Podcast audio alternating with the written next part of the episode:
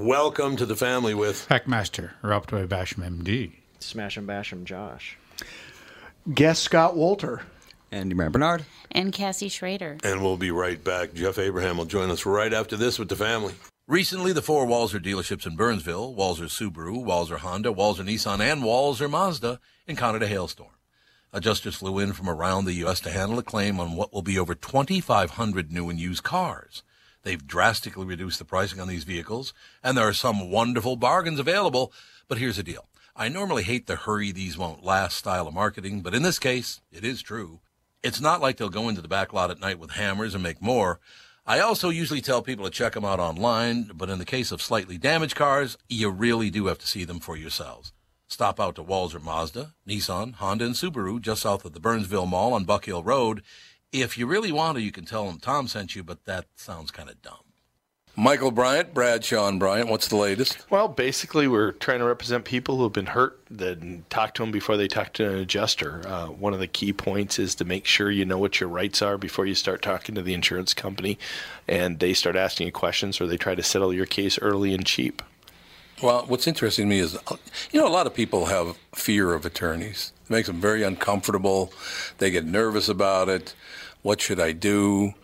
I've known Michael for years and years now, and I would highly recommend you. So that should be good enough for everybody because I don't endorse people who are dirt bags. Well, I, I appreciate that, um, but I guess the key is is people think I'll charge them if I talk to them. Right. So a lot of people call me up. It's like, how much is this going to cost if you call me back? Like, you want me to call you back? How much will that cost? I don't charge people. The only way I get paid is if we recover, um, if we get money from the the other side. And there's a lot of people I talk to that I never get paid for that are just part of giving them advice to make sure they know what they can do and what their rights are.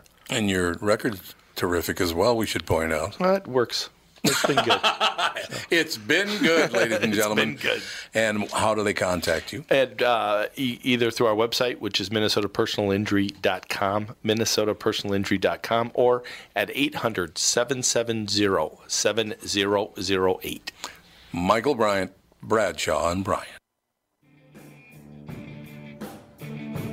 Ba-na-na.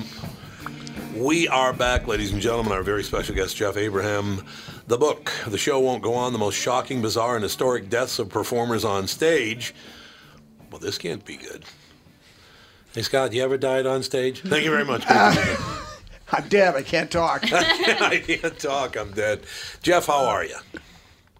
I'm doing great today. Publication date, so I'm doing great. Man, there's nothing wrong with publication, man. Getting that book out there is a good idea. How did you get inspired to, to write a book about people who have died on stage? It happened just a little over 15 years ago. I went to see an Elvis tribute show. Oh. With a man named Al Dvorin, who did not co- originate the phrase, but he made it popular. Ladies and gentlemen, Elvis has left the building. Thank you and good night. He was. This was Saturday night. At the end of the show, he was milling about in the lobby, tell, telling stories. And someone said, "When are you going to write a book?" And He said, "Yeah, yeah, yeah. I know. I have time." Monday morning, I'm watching the news. He was killed in a car accident this Sunday morning, and I and I was thinking about you know everybody always says, "Oh man, that last show I saw someone's last show," or I could have gone to that concert, you know, and you know Elvis had died the day before he was supposed to go in concert. Yeah. Uh, Hank Yep. Williams was coming back from a show, and I knew about Dick Shawn collapsing. I said maybe that could be a book, and I wrote the title. The show won't go on, which I I will admit is a pretty good title, but that's all I wrote. and the gentleman named Burt Kearns, my great writing partner, said, "Shut up or put up." And about three years ago, we decided to put pen to paper, and and uh, made the uh, book a reality. Now you're talking about uh, on the live stage, on television, and movies, the whole shooting Um, match. any with anywhere with an audience. With the original Yeah. title, actually was like the 99 most shocking, and the authors thought, the publishers thought, no pun intended, it was a little bit of an overkill. It was too much. Oh, So yeah. we we we had a criteria. We chopped it down. There really had to be an audience. So there are there's t- television is very is really not represented. We decided not to do athletes and stuntmen and things Uh-huh. of that nature. Yep. Really, anything really on a live stage. We kind of lead up to certain things, like um, um, Lee Harvey Oswald. You know, the first televised uh, death on television, but it literally with an audience. We do. You know, there is some television in there, of course, with the famous Dick Cavett episode. Which one? Uh, J.I. Rodale, a health expert of all people. No, Died. no, Jeff, no. No, as Dick, I this is not my line. Dick Cavett said the gods of television were very good to me. So he's interviewing a guy named J.I. Rodale of Rodale Press, mm-hmm. Yep. and he was a guest on the show, and he was doing a wonderful segment. He moved over one chair, and the next guest was uh, newspaper columnist Pete Hamill, and all of a sudden they heard a.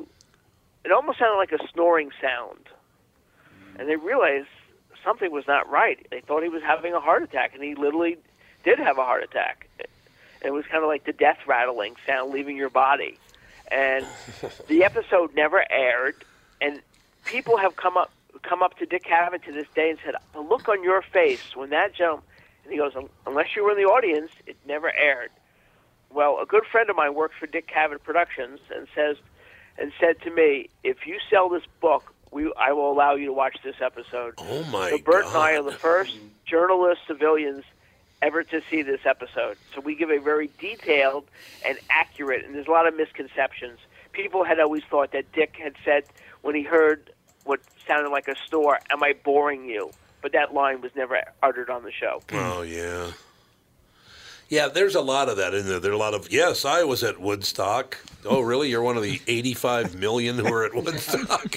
Is that right? Absolutely. It's one of those deals, isn't it? Yeah, that's I, very, very quickly. I, I also do a morning show. Been on this morning show for like 35 years. And Nancy Kulp, who played Jane Hathaway on the Beverly Hillbillies, of course, yeah. yeah, she called in to be on the show, and we used to have a spoof interview. A guy named because we hated all radio names, so Right. since it was a spoof interview, we we referred to him as the Chucker Chucker. because it was the phoniest name we could ever think of, right? so the Chucker interviews Nancy Kulp. She hangs up the phone and dies. It's like, oh my god, that was that was a little unsettling. Yeah, she died right after she did the interview. I'm like, oh my god. So so Jeff, I, I understand where you're coming from here, man. And we have radio people in the book. Um, Oh, you do? Alexander Woollcott, the great New York, Sure, um, yeah. you know, dr- drama uh, writer, you know, um, was doing a radio show and he had passed a note, "I'm not feeling well," and then was taken out, had a heart attack, and died. So there have been cases of um, people who've been on the air and the the record kept on playing over and over again. The audience at home had no idea the person they had just been listening to had had a heart attack. Our morning guy on the, the very station I work for, KQ, KQRS Radio in Minneapolis, back many, many years before, it was K Adam and K Eve. Get it? Adam and Eve, AM, Right. FM. But uh, the morning guy died on the air. Yeah, he, he just. Oh, you have to send me those names. We are we are working on a sequel. Believe it or not, since we handed in the book, we've had about a, a dozen people. Oh, um, yeah, die, bet. inclu- including someone over this weekend, uh, a performance artist in Spain. You know, they caught on fire Oh, with yeah. pyrotechnics. Hit her with a fire You know- firework. Whoops. Ow! Yeah, She's a very pretty young woman. It's sad. Yeah. Had a very promising career ahead of her. Do you include uh, cases like Christine Chubbuck? yeah. Oh, Who's Say again, Christine? please. uh, well, that's that was my question because she was the first person to kill herself live on air, Oh my God! and I thought some people might not newsca- the like to learn about that, but She's a newscaster. she was. Would she listen to the morning show? That'd do anyone in. Tug yourself right you up. know, it, it's easy to make jokes about this, but the one thing we really wanted to do in this book is really make it a celebration of these performers. Good. Yeah, that's a good thing. because we were interviewing, you know, children or spouses of these performers who are to this day, like Dick Shawn. You know, we talked to his son. He, you know, he still cries. You know, we talked to the amazing Joe, uh, an escape artist who was buried alive, and talked to his son. So, it, yeah, you know, it, it's it's easy to make, you know, uh, you know, titter and things like that. But you know, we the book is not about ha ha. This person Right. collapsed on stage. Right. It's just cataloging and celebrating these great performers. But at the same time, there are certain certain endings that are so gr- amazing that you couldn't make this up. The, the one of my favorite entries is the first one in the book. A woman named Jane Little, who was about four foot eleven, had the Guinness Book of World Record for the longest tenure with an orchestra. She was with the uh, Atlanta Symphony Orchestra. She had health problems, came back, and had a heart attack during the encore of her show of the orchestra. That alone would have been a pretty good story. The song she was playing, there's no business like show business. I mean, you, you can't you can't make those things up. No, that's for sure. Do you think, Jeff, part of it is the stress of performing? Because I don't think most people who are not performers, I don't think they understand how stressful it can be to, to, to, to be on stage performing. It, believe it or not, the most dangerous occupation we came across was orchestra conductors. And I think the life they live on the road, the bad food, the hotels, Oh, the yeah. rigorous two hours of waving a baton uh, has caused more heart attacks than you would believe. So that certainly does it. I mean, there's a lot of you know dietary and health problems because so many of the you know if we're not unless we're talking about Karl Wallenda, you know, dropping you know 125 feet or Oh, yeah. a magician being killed by a bullet.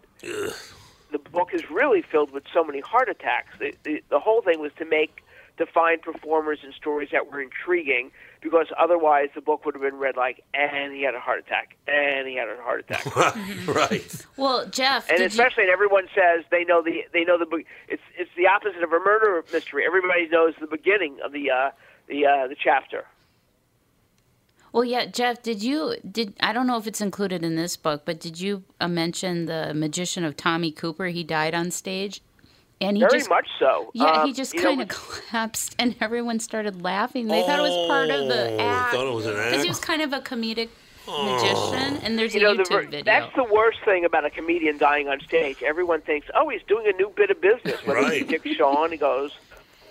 So, t- yeah, Tommy Cooper, who's kind of like the uh, English equivalent of a gentleman we have here in America, Carl Ballantine, a magician where all the tricks would go wrong. Right. And for you Beatle fans, the name Tommy Cooper is ch- name checked and give peace a chance. So Tommy was doing a, a live television appearance, and he fell backwards. And someone said, "Oh, it's a new bit." And then someone who knew him said, "Tommy had health problems. There's no way he was going to take a fall like that on stage." So they literally had to drag him behind the curtain, and the rest of the show had to go on. And one of the other acts that went on after him was Donny Osmond, and and then was a, a, a comedy duo, and one of those members years later died of a heart attack, and it became a, a, a badge in England for performers saying, "I hope I don't go out like Tommy Cooper." Just fall And backward. believe it or yeah. not, that clip survives on YouTube. If you so dare, you can watch it. You can go to our website, theshowwon'tgoon.com, but you will, you can find a clip of Tommy Cooper meeting his demise. Well, Jeff, a lot of I don't know about a lot, but but a number of of musicians, mostly rock performers, have died on stage, haven't they? Um, electri- we, we, we've seen some electrocutions. Right. We've seen heart attacks. Curtis Mayfield Um, didn't die, but the thing, the light tower fell on him and killed him uh, a short time later. So he didn't die on Right. stage, but it, it, it fell right over. Yeah, on we call he and Jackie Wilson, Curtis Mayfield and Jackie Wilson. We Right. call that the long goodbye. Yeah, yes. Um, and uh, interestingly enough, um, yesterday or today, Jackie Wilson was supposed to receive his posthumous Star on the Walk of Fame. And his wife had a heart attack and just died like a week ago. oh, no. Jeez. oh, that's sad. I always and that's Jackie in the tradition of Louis Armstrong's second wife, who he still had a wonderful relationship. Seven months after Louis Armstrong had died in Chicago, um, there was a memorial concert for him in Chicago, and she was playing the piano, and she died of a heart attack in mid-performance at a tribute concert to her late husband. God, Louis Armstrong, his story. People probably don't know this. A lot of people don't know it anyway. That uh, President Nixon and Louis Armstrong ran into each other getting off airplanes, and I can't remember what it was. I think it was in New York. I'm not sure though. Okay. but they're getting off the airplane and they had to go through uh, because they were coming in from you know another country. They had to go through global entry or whatever it was called back then. I don't even know what it was called. Right. But Richard Nixon, president of the United States at the time, said, "Louis, you're going to have to wait in that line forever. Why don't you just give me your luggage and I'll take it through, and then you can just go through and not have to go through all that Really? rigmarole." He goes, "Yeah, absolutely." Louis Armstrong told the story many years later. Those two suitcases had four pounds of pot. I, I was, that, that was I was going to guess that punchline. Yeah, Louis um, did like to uh, have a little reefer every now a and then. little reefer every now and then. Huh? How about that's that they story, smoked though? Back then. Yeah, they did. Say I'm- again? I said, can you imagine giving the president of the United States four pounds of pot to carry through customs? Uh, It's unbelievable. But he thought it was very funny. I know that. But you know, the president was a big, uh, you know, fan of Louis Armstrong. So Oh, yeah. and maybe the president smoked a little geef once in a while. Maybe had a little toke once in a while. There's a possibility. The reason I was told that, that Nixon was a uh, a fan of Louis Armstrong, and I guess Johnny Carson used to tell the story all the time that Right. Louis Armstrong did a command performance for the Queen of England, and he played a couple of songs, and then all of a sudden he goes to the mic and he goes, "We're gonna lay this next one on the Queen." oh, okay. You're gonna lay it on the Queen, are you? all right, Louis. Yeah, I he don't know. did have a wild, wicked sense of humor. He did, yeah. Uh, I was at the wonderful Armstrong Museum, and um, the, we interviewed the archivist for the book, and he collected dirty jokes and things like that. He had a wonderful sense of humor. It is amazing. Uh, we only have about a minute left. If there's one person that really hit you hard, uh, that's in, in in your book, who would would there be one person like that? Um, like I mentioned, Jane Little is a, a, a Yeah, wonderful one, yeah.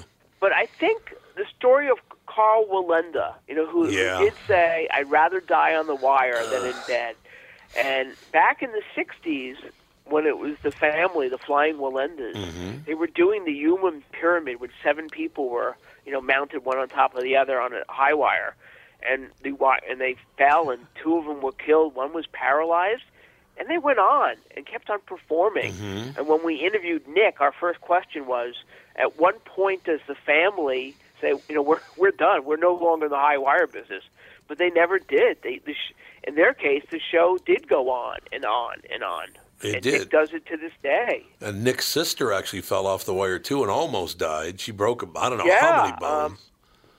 And Nick says he's changed. You know, he used to per- not want to perform with an airbag, but now he says if I'm performing with fam- family members, I do perform with an airbag. I don't want to put anyone else's life in danger. Yeah, yeah. And he, and he says the it, it doesn't really make that much of a difference to the audience if there's an airbag or not. It gets the same reaction. The old days, people used to go to the auto races and go. It might be the day. Hey, maybe this is the, the, the day someone terrible. falls off the wire. But I think we've we've become a, hopefully a little more sophisticated. and We're not rooting for an uh, untimely death.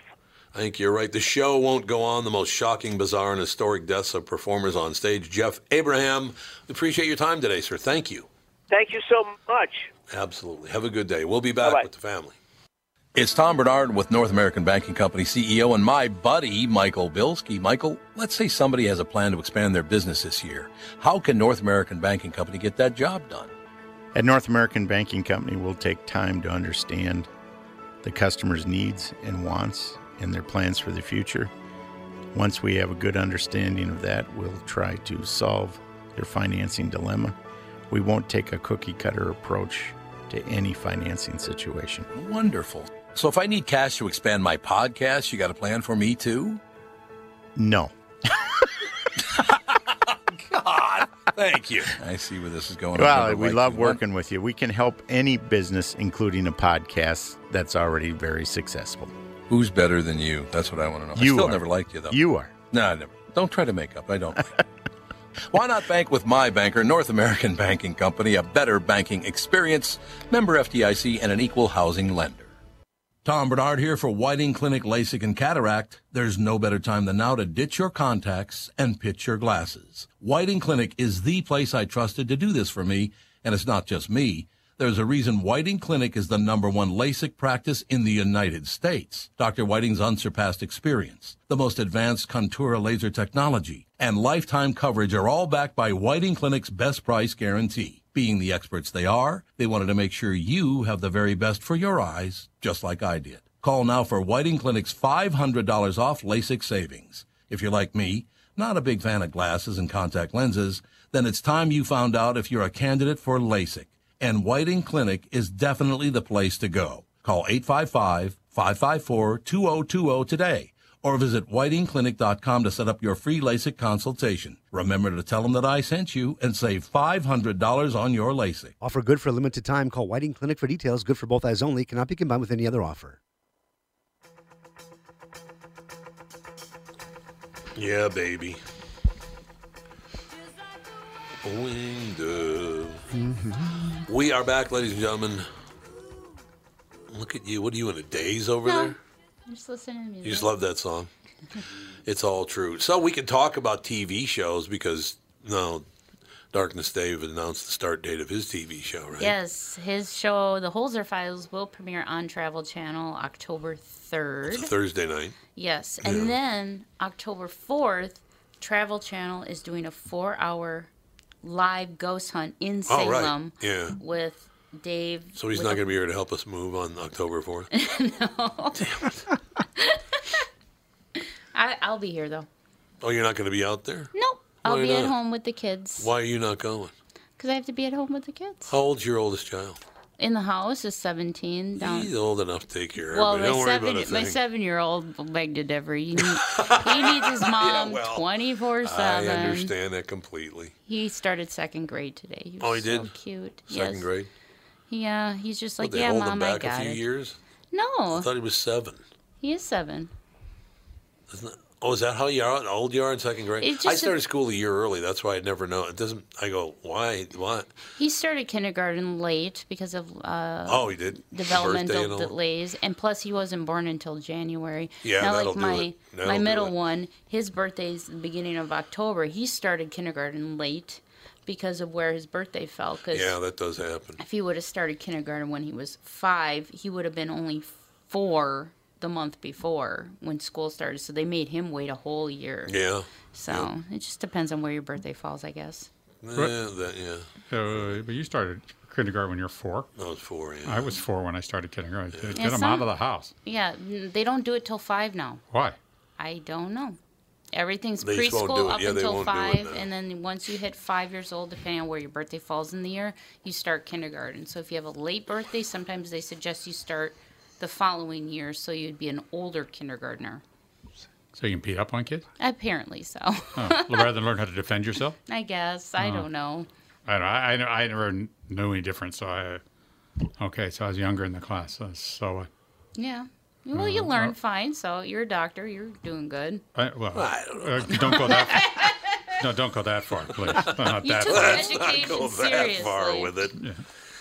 Yeah. I don't know. I, so it's seven in second grade. Okay. Seven or eight, just depending. Oh, maybe eight. Yeah, really? depending on where when you started Oh, kindergarten. I didn't know that. Mhm. So you could. So you don't. Oh, six. Then you would start kindergarten at six. Five or six is ah, usually kindergarten, first bored. grade. Oh my God, I Seven would've or been eight, bored. second It grade. was boring at four. Honest to God, it's like let's pick it up. Here we go. but I went to school. Let's see, go. The I problem I had is back in the day for a few years. It was only for like three years though. In school, you had to wait for everyone to finish. Oh God, it was horrible. I don't remember why that initiative was put in place or that unclear thinking, but literally, a couple of us would here. Here's your assignment, and we'd finish the assignment about an hour, and about a month later, finally, the kid in the back would wrap it up. oh my God! All I know is the first day of school, you can hear parents cheering across the country, Oh, and wine yeah. coolers opening up. Yeah, it's true. And they're in school. We can relax now. It's true. Yeah. That's why my mother sent. That's why our mother sent us to school at four. Yeah, go, get, Get those, out. get those, get, Get that, 'em open that here. bottle of vodka. Not your mom. Well, not my mom either, but Nah, You there's know. none of that. There's none of that whole. get them out of here. That, a whole, that, that was an interesting thing. Starting school every year. Yeah. Oh, 'Cause I you never know it. what psychopaths I they'd be bringing in. The, what do they got this year? Yeah, hated school. Hated. I hated all the social aspects of school. It was all the forced I socialization. God, I hated it all. God, uh, Should I tell Scott my wonderful story about being in the boys' room when we were in like second grade? oh, please. There was a, a school assembly at St. Joseph School that used to be in on 11th and 4th in North Minneapolis. It's where the bridge crosses over 94 now. This is Mhm. where the school and the church used to be. So a couple of us guys, and by the way, the guy who said this got stabbed to death in prison. So What? Oh yeah. Friend of yours, right? Yeah, oh yeah, it was my classmate, absolutely. But um, so he goes, "Hey man, let's go hang out." In the, we're so I'm at this point. I guess I had just turned six. Maybe I was still five, even. I don't know. Second grade, four. You've been six. So I would have been six. Yeah, I would have been six. So let's, let's go hang out. I don't want to do this. Let's go hang out in the boys' room. So he and another guy and I went and just hung out there, so we didn't have to go to assembly. I'm already causing problems, and I'm six.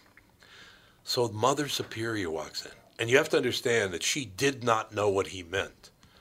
Okay, her response to what he did, she did not know what he meant.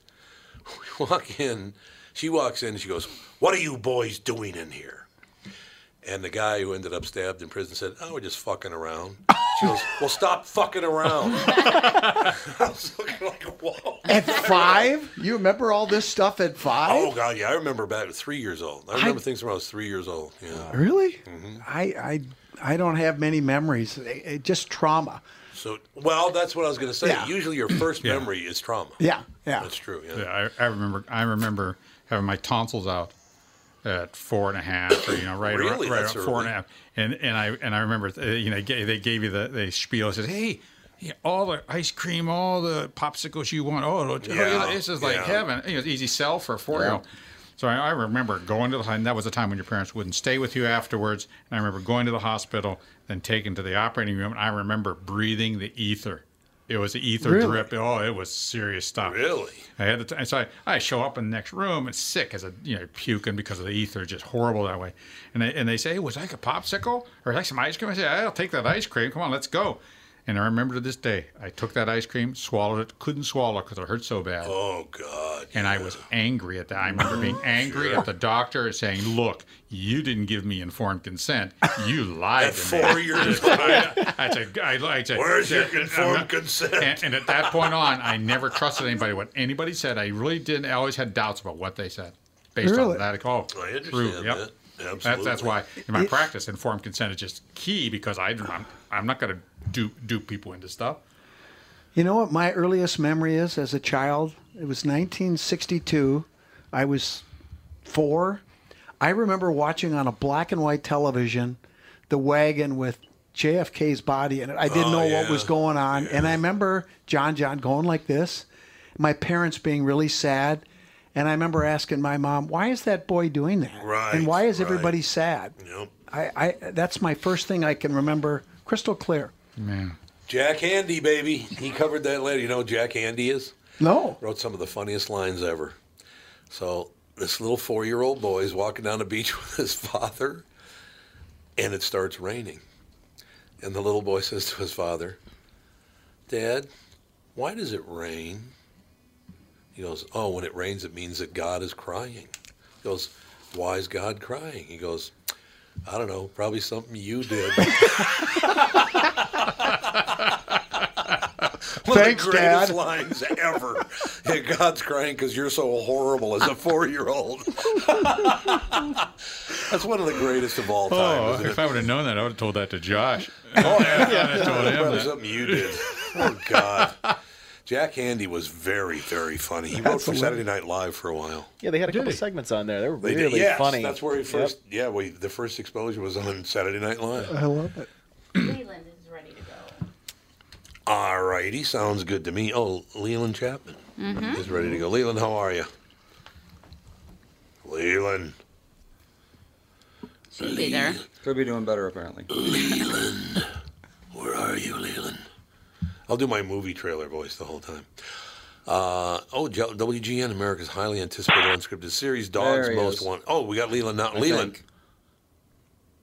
No, Leland's not there. Never mind.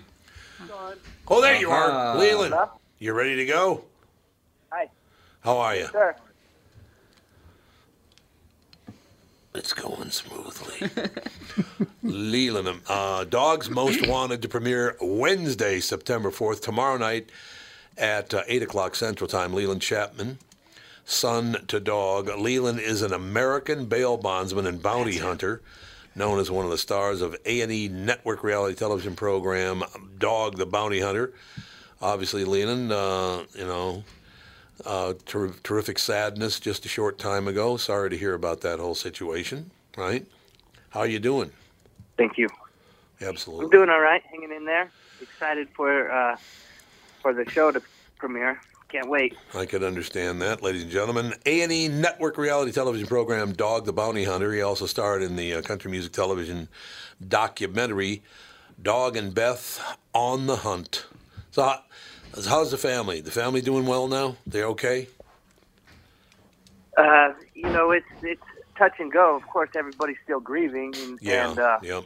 You know, with the grieving process, there's different stages. So you know, everybody's kind of dealing with it on their own, and uh, trying to stay busy and and uh, trying to keep our minds busy. Yeah, I can understand that. Leland, you got to be very, very proud. And I'll move on. I know you don't want to spend the whole time talking about this, but, you know, I've been a big fan uh, for years. Um, your father handled that extremely well, I thought. I thought he showed a lot of class, and he, I mean, he acted like a real man. He adored uh, your mother, and he adored Beth, and, and uh, you know, it came. It was very, very clear that that was a situation, and he, he, he did a really great job. I just wanted to pass that along to you. Thank you. I, I tell him that all the time. Good. I'm glad to hear it. So tell me about uh, Dogs Most Wanted. It premieres tomorrow night, 8 o'clock Central Time. I want to hear all about it, Leland. All right. Well, uh, you know, with this with this series here, we are going after uh, the top ten most wanted all over the country. You know, with Dog the Bounty Hunter, and of course, you know, Dog and Beth on the Hunt. We were going after pretty much anybody we could, whether it was a misdemeanor to a felony. Right. But these cases here, they're a little bit more edgier, and uh, you know, there's there's a lot more at stake as far as the the crimes that the people have committed and uh, the reason why they're running. So, you know, these guys that we're chasing now, you know, are uh, fleeing the state, you know, coming from one state to another, and, we, and we track them down and, and bring them back into custody. That's how it should be. How old were you when you got first involved in the whole process? You couldn't have been very old, were you?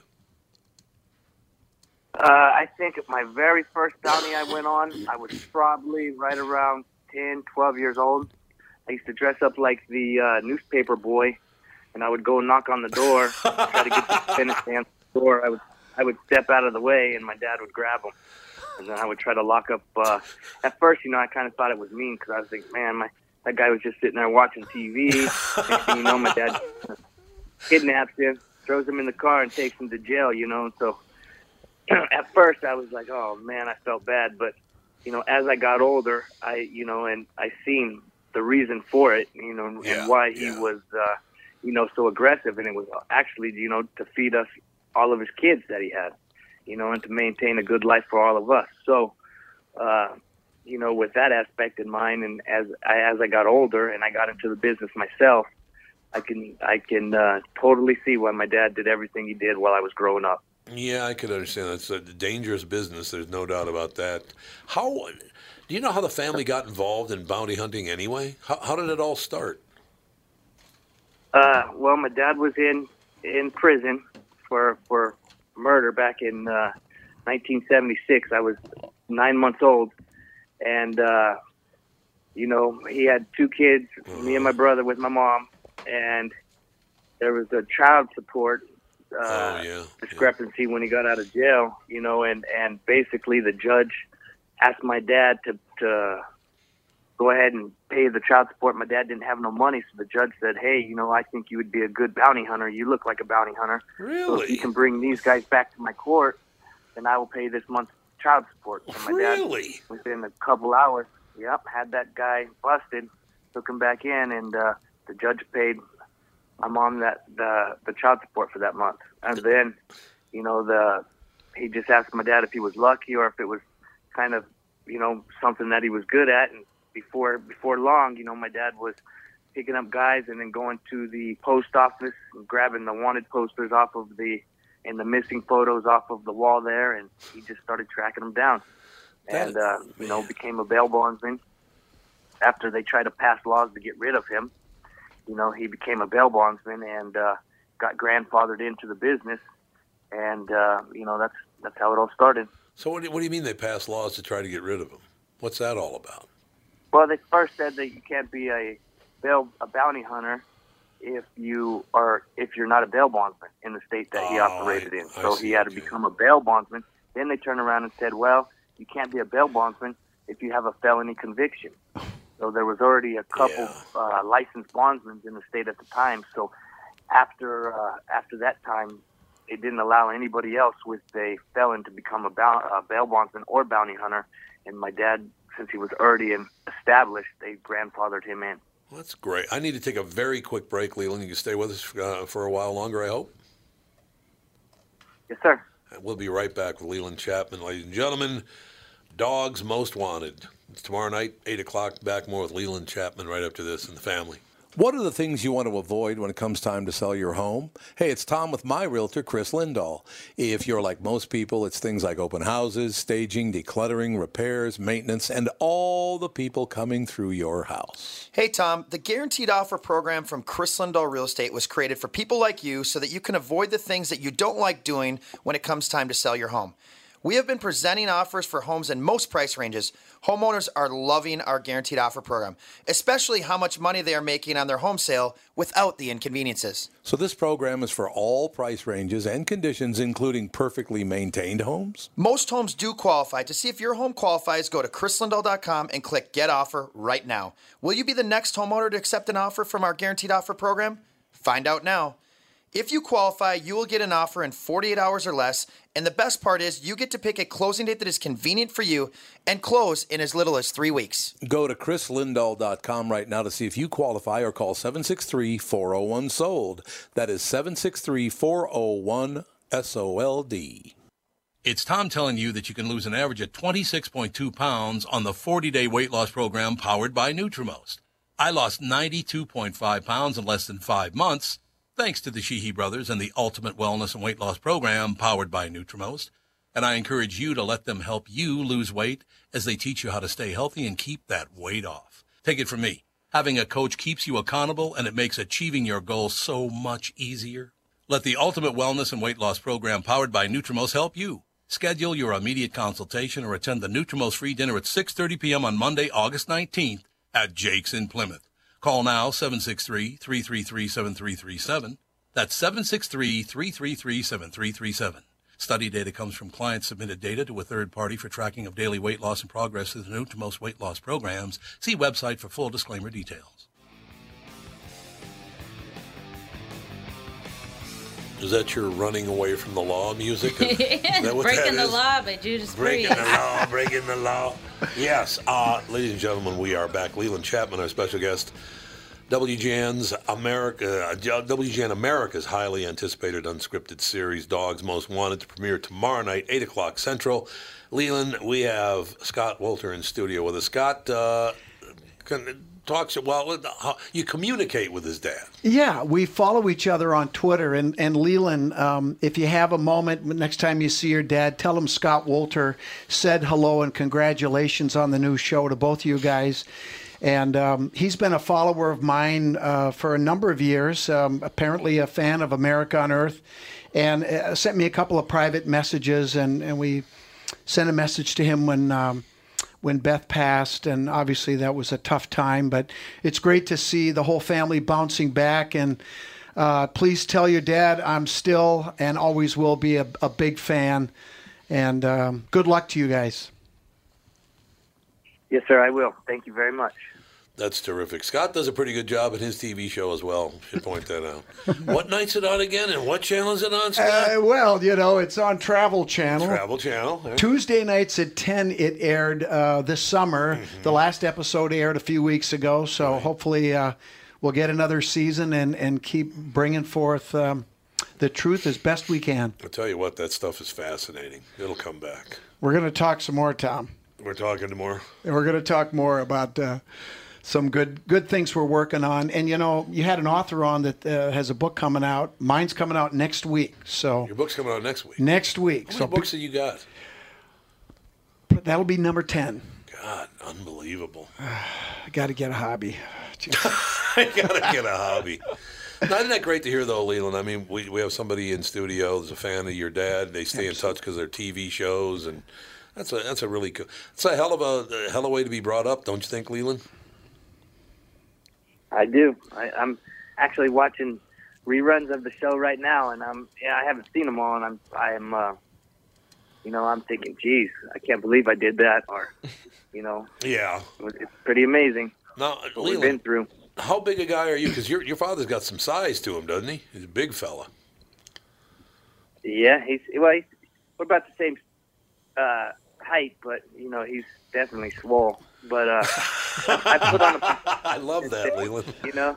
That works for me. Yeah, I've, I've put on a bunch of weight, and then uh, I was up to, I, I would say probably in the last shows, everybody's seen me probably right around 135 to 140 pounds because that's what I fought at. Really? And then since then, yeah, I've got all the way to 180, 185 pounds. Uh-huh. But I recently injured myself, and I've been, uh, let's see, I've been down for about a month and a half already, maybe close to two months and uh, I've lost quite a bit of weight. But the doctor says I should, you know, because I can't lift weight, can't do anything before, at the moment, you know. So once uh, once I can get back on the ground again and, and moving around, the doctor said I should put that weight back on quick. That's a good thing. Yeah, you probably want to have some heft to you if you're going to be hauling people away to jail. I would imagine having a little body weight's probably yeah, really well, when I first moved, I lived in Hawaii. You know, the men over there are, are, are big. But Yeah, oh, yeah. I moved to Alabama, and I was like, oh my goodness, these are some big boys over here too. You know. So oh yeah. Decided to, yeah, start hitting the gym every day. I would go two, three hours a day. Geez, pretty much every day. Because when I moved here, I didn't have any friends. I didn't know nobody. So all I, all I had was the gym. You know, and uh, I pretty much lived in the gym and gained a bunch of weight and it, it's helped me as far as my work goes. Isn't that amazing, Leland? You go to I feel a lot better, but Yeah, well, that's good. I'm glad to hear that. I, I, I got a friend that's from the um, the the uh, mountain uh, one of the mountain ranges in Georgia. Nicest guy in the world, just calm, Yeah. gentle, nicest man you'd ever want to meet. He is, uh, I think he's six eight and weighs four ten and has very little fat on his body. this is one of the huge. This guy's the size of this room. Holy God, is I he believe big? it. I mean, Leland, you you meet a human like that, and you go, "What happened to you?"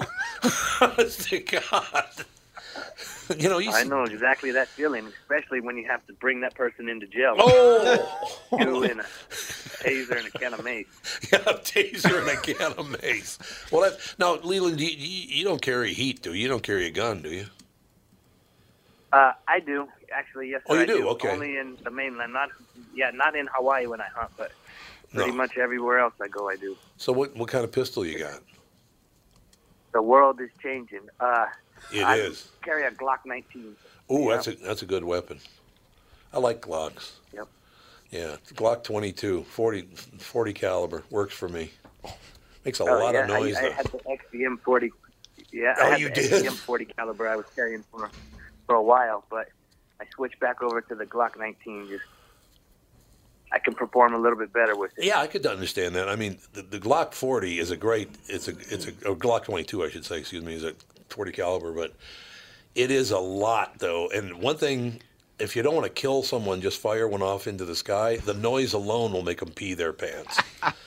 Man, that gun is loud. Just starts like, yeah, I- that that is terrific. Do you think you'll be doing this forever, Leland? You think you think you'll be in, in the bounty hunting business for, for most of your life? Uh, I, I honestly, I was just thinking about this the other day, and you know, it's hard to uh, picture me doing anything else. You know, Right. Maybe if I could get a job on a fishing boat somewhere else or something that I enjoy, but other than that, I can't picture myself working at, you know, McDonald's or any anything like that anymore. So that'd, be, uh, that'd be interesting. I would imagine I would have my hand in this business as long as it's around or as long as I'm around.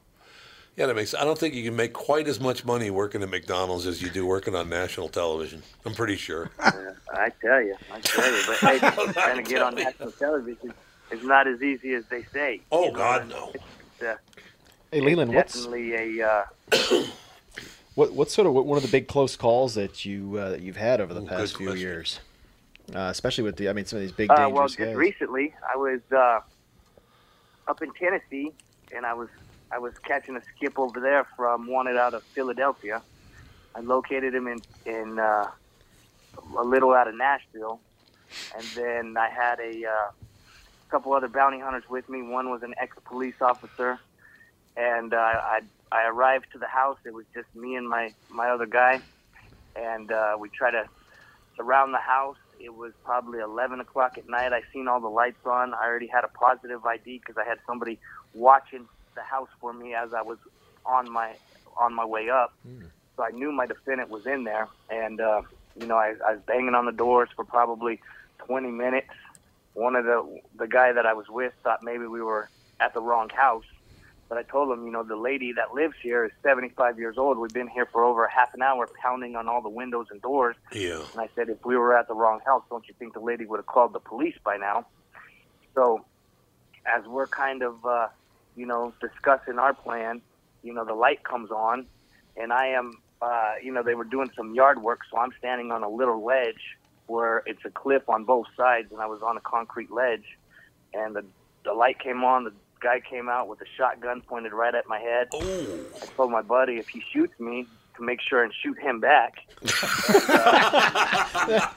a good idea. the guy and, I and, and I kind of was talking my way out of it, and uh, you know that was probably the closest range I've been. You know, I've had guns pulled on me before, but that one was I could stare straight down the barrel on that one, Ugh. and uh, I was a little bit nervous. You know, I was I don't I don't know if I don't believe I was scared. I was just more nervous because I can tell the guy was drunk and Right. you know he was waving the the gun all over the place, and I was just more concerned on thinking what kind of bullets does he got inside of that, and thinking where would the bullet go, and I seen the barrel pointing at my head, so I was able to uh, walk my way around the bushes, talking to the guy, you know, trying to be uh, rational with him. He just wanted us off his property, but I kind of fooled him and told him I was just at the store down the street and I saw the video surveillance of them two together. And then he was like, "Well, you got me." He kind of dropped his gun. I went into the house and uh, finally arrested the guy that was wanted out of Philadelphia, and he was wanted uh, on charges that on on uh, Christmas he invited his neighbor over on Christmas and said, "I have a present for you." When she came over there, he tried to give himself as a present, and when she denied him, he barricaded her inside of his house and cut her up with a knife and uh, had a six-hour standoff with the SWAT team before they finally arrested him and put him in custody. And then he he split, and uh, you know all of his pictures, he looked like Santa Claus. But when I seen him, he had his hair dyed, face completely shaved. Asked him, uh, you know, thank God that you know I was able to get him in custody and and uh, safe at the same time. Did the woman survive? That one made me a little bit nervous. That's a good question. Did the woman survive? Well, excuse me, I, I couldn't hear you. Sorry. Did the woman survive that he was terrorizing? Yes, he, she survived, but I guess he slashed her across the face, across her breast, and across the legs. and uh, the SWAT team got her out of there, and uh, you know he he stayed in the house for another six hours before he surrendered, and uh, she survived. Yes, sir, she did. So now, Leland, were you just east of Nashville when this happened? Um, I think I was a little northeast of Nash, Nashville when it happened. Okay, because it's near Murfreesboro, somewhere over in that area. Uh, yeah, it was a. Yep. Yeah, you can find a perpetrator over there. I will tell you that. I knew exactly where you were, pal. And how do you know this, Tom? well, it's just a thought. Oh, sure. It's just a thought. I'm like, I tell you, Murfreesboro is famous for one thing: more fatal car accidents on I-24 than anywhere else in the United States. People cannot drive worth a damn on that freeway. I don't know what the problem is. It's just unbelievable. Leland, you're the best, man. You got to come back as the show goes on. Dogs Most Wanted to premiere tomorrow night, 8 o'clock Central Time. We will be tuning in. And yeah, come back about mid season. We'll, we'll talk some more. That'd be great. Yes, sir. Thank you very much. Thank you, Leland. Leland Chapman, ladies and gentlemen. What a nice kid. What a nice guy. Really yeah. nice kid. Murfreesboro, baby. I want to hear about Murfreesboro. I'll tell you one very quick thing is true. On I 24, I've talked about this before, but I don't think it's there anymore because Catherine and I just drove through there uh, in, in May. But there's this massive billboard on the right, and there's a Chinese restaurant named Chef Wang. Okay, Chef Wang. And Chef Wang must have had a sense of humor because for on the on the picture on the billboard was a woman holding a pair of chopsticks with a very limp shrimp hanging down. No way. Not, oh, Stop yeah. it. Cassie's seen the billboard. Chef Wang. It's a Chef Wang, and there's this limp shrimp. A limp shrimp. I don't know if I'm being played, but it's a good story. no, I'm telling you. Oh no, it was there. It was. I, I did not see it though in May. I didn't. I don't know if they took it down or what happened, but Maybe they switched it over to a video billboard. It is interesting though. You go, you know that that that whole thing. You go from Atlanta up to Chattanooga and then over to Nashville. It it is beautiful. First of all, Oh, yeah. the terrain is mm-hmm. absolutely gorgeous. Mm-hmm. But you can find some hill folk. Oh, yeah. Oh, yeah. you. Oh, oh You- yeah. You can meet some hill folk up there. There's there. some hill people around there. Yes. I know. I think it's The wonderful. Blue Ridge Mountains. You gotta love it. Yeah, honest to God, it just well, we're going back uh, the end of October. We're going to Nashville. You coming to Nashville? Oh, yeah, that's right. You're No, not going. no, to I got the I got the sec- I got the second grandkid I'm going to take care of. You're take a care of. disaster as a friend. Yeah. Like the points Sorry. What kind of, what kind of friend are you, Yeah, what kind of friend are you? But Just anyway, forget the I, I, grandkid. I, I prioritize the grandchild over over this friendship. Not over Tom. I'm sorry, it's too late. You, you- you can't do it. It's me or nothing. That's what, yeah, well, what a what, a, what a, that that uh, but dog the bounty hunter. You know, I've watched some of those. Man, that they, particularly when they're in Hawaii, where they just had the pepper spray, and I don't even know if they had a taser. I mean, they Yeah. they were running around with these big giant. Giant, kid, the giant cans of bear Yeah, the big Costco can, of pepper spray. Oh man, I thought to myself, man, I can't believe that they, they do that because people are nuts. Oh yeah. Oh, I tell you, going to where he went, because there are nice parts of Murphy. Well, I don't know about nice. There, there are acceptable parts of Murfreesboro, but there's that one part, man. They, those hill folk up there. It's like, eh, but this guy was Philadelphia, so he must Yeah. have had relatives or something. I don't know what, What, that do, was on. what do you think the premiums are for his life insurance? Uh, for Leland's Leland's and his dad, and his dad's got to be huge. if they even I would have think. it. I mean, you're going after. Can you imagine the premiums? Probably not. Well, You're right. are your not. life insurance premiums based on your health or based on your occupation? I don't know if there's occupation. Well, question. both both have to f- figure in, I would think. Yeah, because my health insurance is really not that expensive because, like, you're in radio, you don't even make an effort. so, you know, the premiums go down a little bit. The biggest danger you have are these people right here. right, sitting in this room.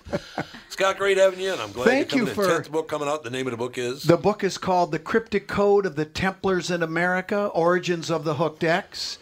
And um, I'm really excited about it. It's the best work that I've done. And um, basically, the premise of the book tells the real story of the founding of this country that began up in Kensington, Minnesota, Minnesota, yeah. the Kensington Runestone Land Claim. That's phenomenal. And when are you coming on the show to do it? Anytime you want. And then you're gonna come on the morning show too. I would Gotta love talk it. about the book. That'd be good. You're too good to me here, but I'll Ah, take it. I don't deserve we it, but. I'll take it. Thank right. you. Thanks a lot for coming in, Scott. Thank you. Josh, when are you headed back? Tomorrow, tomorrow night. We go back tomorrow night. Yeah, all right? Yeah. Things are going well. Yeah, things are going real well. I'm glad to hear Yeah, that. absolutely. I told you to wear a gray shirt, so we got it covered. Yeah, good. Perfect. Yeah, of course you got Ralph over here. the show act. off. there you go with the, with the with the clown shirt. Show. Oh God! we'll talk to you tomorrow with the family.